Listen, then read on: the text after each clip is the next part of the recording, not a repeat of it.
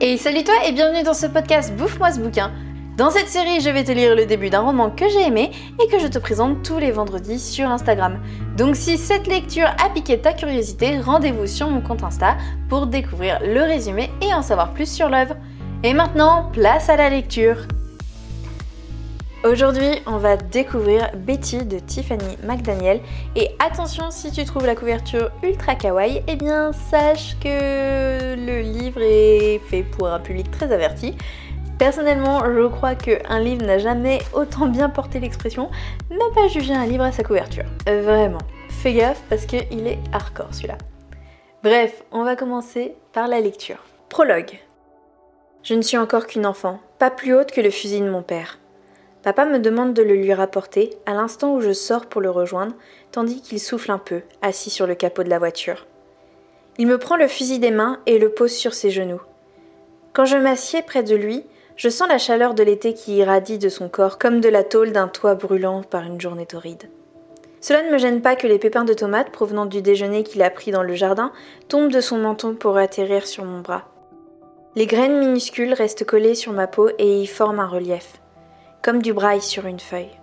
Mon cœur est en verre, dit-il en roulant une cigarette. Mon cœur est en verre et tu vois, Betty, si jamais je devais te perdre, il se briserait et la douleur serait si forte que l'éternité ne suffirait pas pour l'apaiser. Je plonge la main dans sa blague à tabac et je malaxe les feuilles séchées, les frottant séparément comme si chacune était un animal à part entière, vivant et se glissant entre les extrémités de mes doigts. Dis, papa, c'est comment un cœur en verre?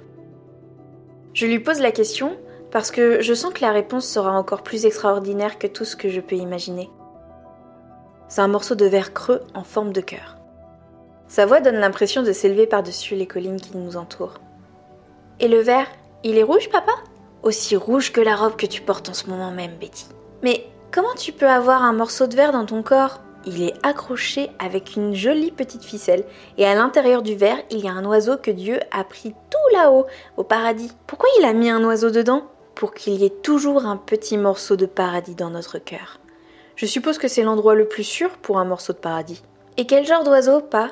Eh bien, petite indienne, dit-il en frottant son allumette sur le ruban en papier de verre de son chapeau à large bord. Je pense que ça doit être un oiseau étincelant, et que tout son corps brille de petits feux comme les souliers rubis de Dorothy dans ce film-là. Quel film? Le magicien d'Oz Tu te souviens de Toto? Il aboie et finit par un hurlement. Le petit chien noir? C'est ça Il plaque ma tête contre sa poitrine. Tu entends? Toc toc Toc toc Tu sais ce que c'est ce bruit? Toc toc Toc toc C'est le battement de ton cœur. C'est le bruit que fait l'oiseau en battant des ailes. L'oiseau? Je pose la main sur ma propre poitrine. Et qu'est-ce qu'il devient cet oiseau, pas? Tu veux dire quand on meurt? En me regardant, il plisse les yeux comme si mon visage était devenu le soleil. Ouais, pas quand on meurt. Eh bien, le cœur de verre s'ouvre, comme un médaillon, et l'oiseau s'envole pour nous conduire au paradis afin qu'on ne se perde pas en route. Tu sais, c'est très facile de se perdre quand on va dans un endroit où on n'est jamais allé avant. Je laisse mon oreille collée contre sa poitrine et j'écoute le battement régulier. Dis, pas, je lui demande. Est-ce que tout le monde a un cœur en verre? Nah. Il tire une bouffée de sa cigarette. Juste toi et moi, ma petite indienne. Juste toi et moi. Il me dit de me reculer et de couvrir mes oreilles. Sa cigarette pendant au coin des lèvres, il lève son fusil et tire en l'air. Partie 1. Je suis. Chapitre 1 Devenir femme, c'est affronter le couteau. C'est apprendre à supporter le tranchant de la lame et les blessures. Apprendre à saigner. Et malgré les cicatrices, faire en sorte de rester belle et d'avoir les genoux assez solides pour passer la serpillière dans la cuisine tous les samedis. Ou bien, on se perd. Ou bien, on se trouve. Ces vérités peuvent s'affronter à l'infini.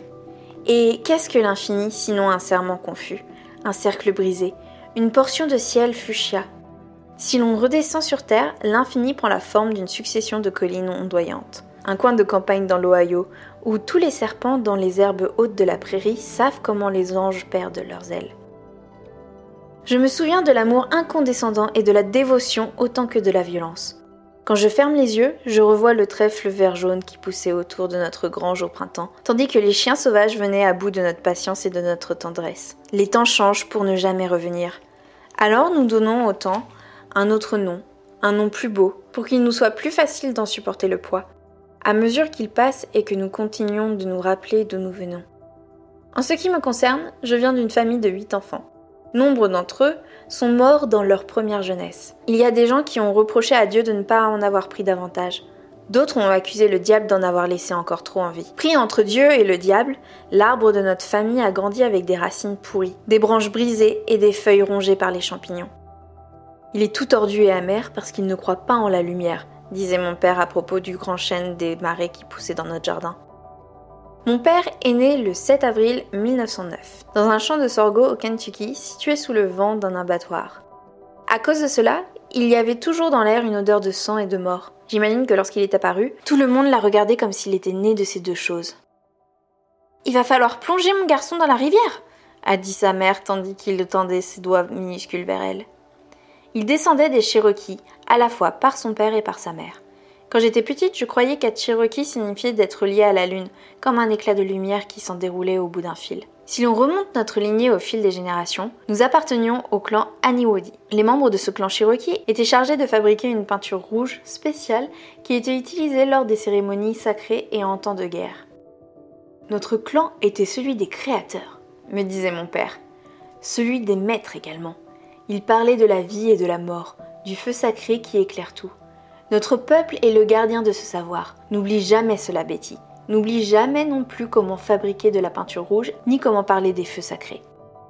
Le clan Aniwodi était aussi réputé pour ses guérisseurs et ses sorciers, ceux dont on disait qu'ils peignaient leurs remèdes sur leurs malades.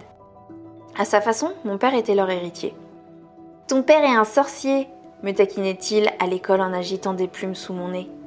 Il croyait que cela me ferait aimer mon père un peu moins, mais je n'en aimais que plus? Pendant toute mon enfance, mon père nous a parlé de nos ancêtres, pour s'assurer que nous ne les oublierions pas.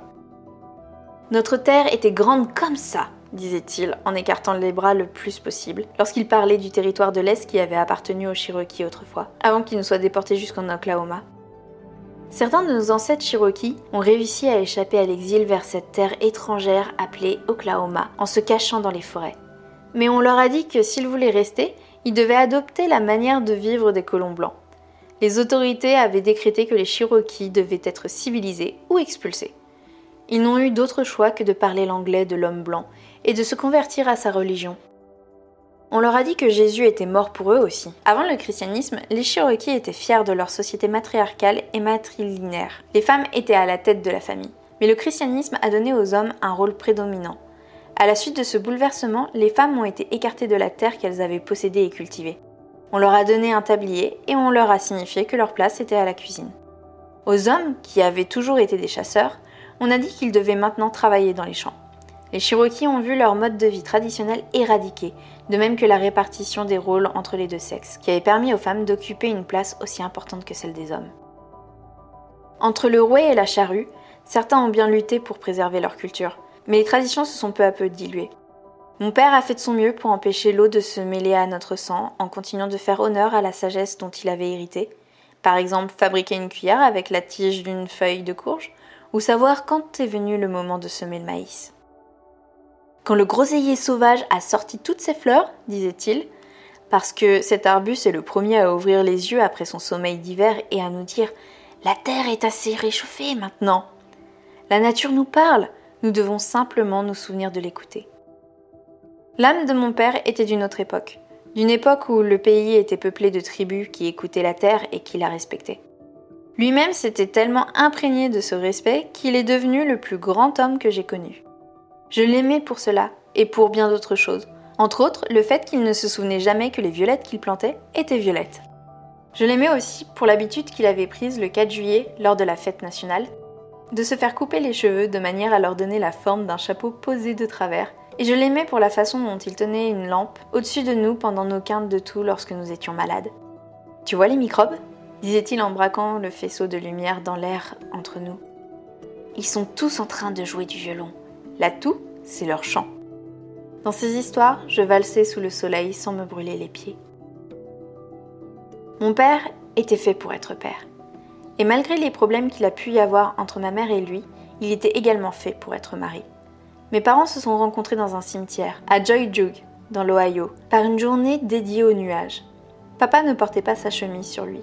Il l'avait à la main et s'en servait comme un sac. Il y avait mis des champignons qui ressemblaient à des morceaux de poumons de fumeur. Il en cherchait d'autres dans les environs quand il a aperçu ma mère. Elle était assise sur une contrepointe matelassée. On pouvait voir que cette couverture avait été faite par une novice.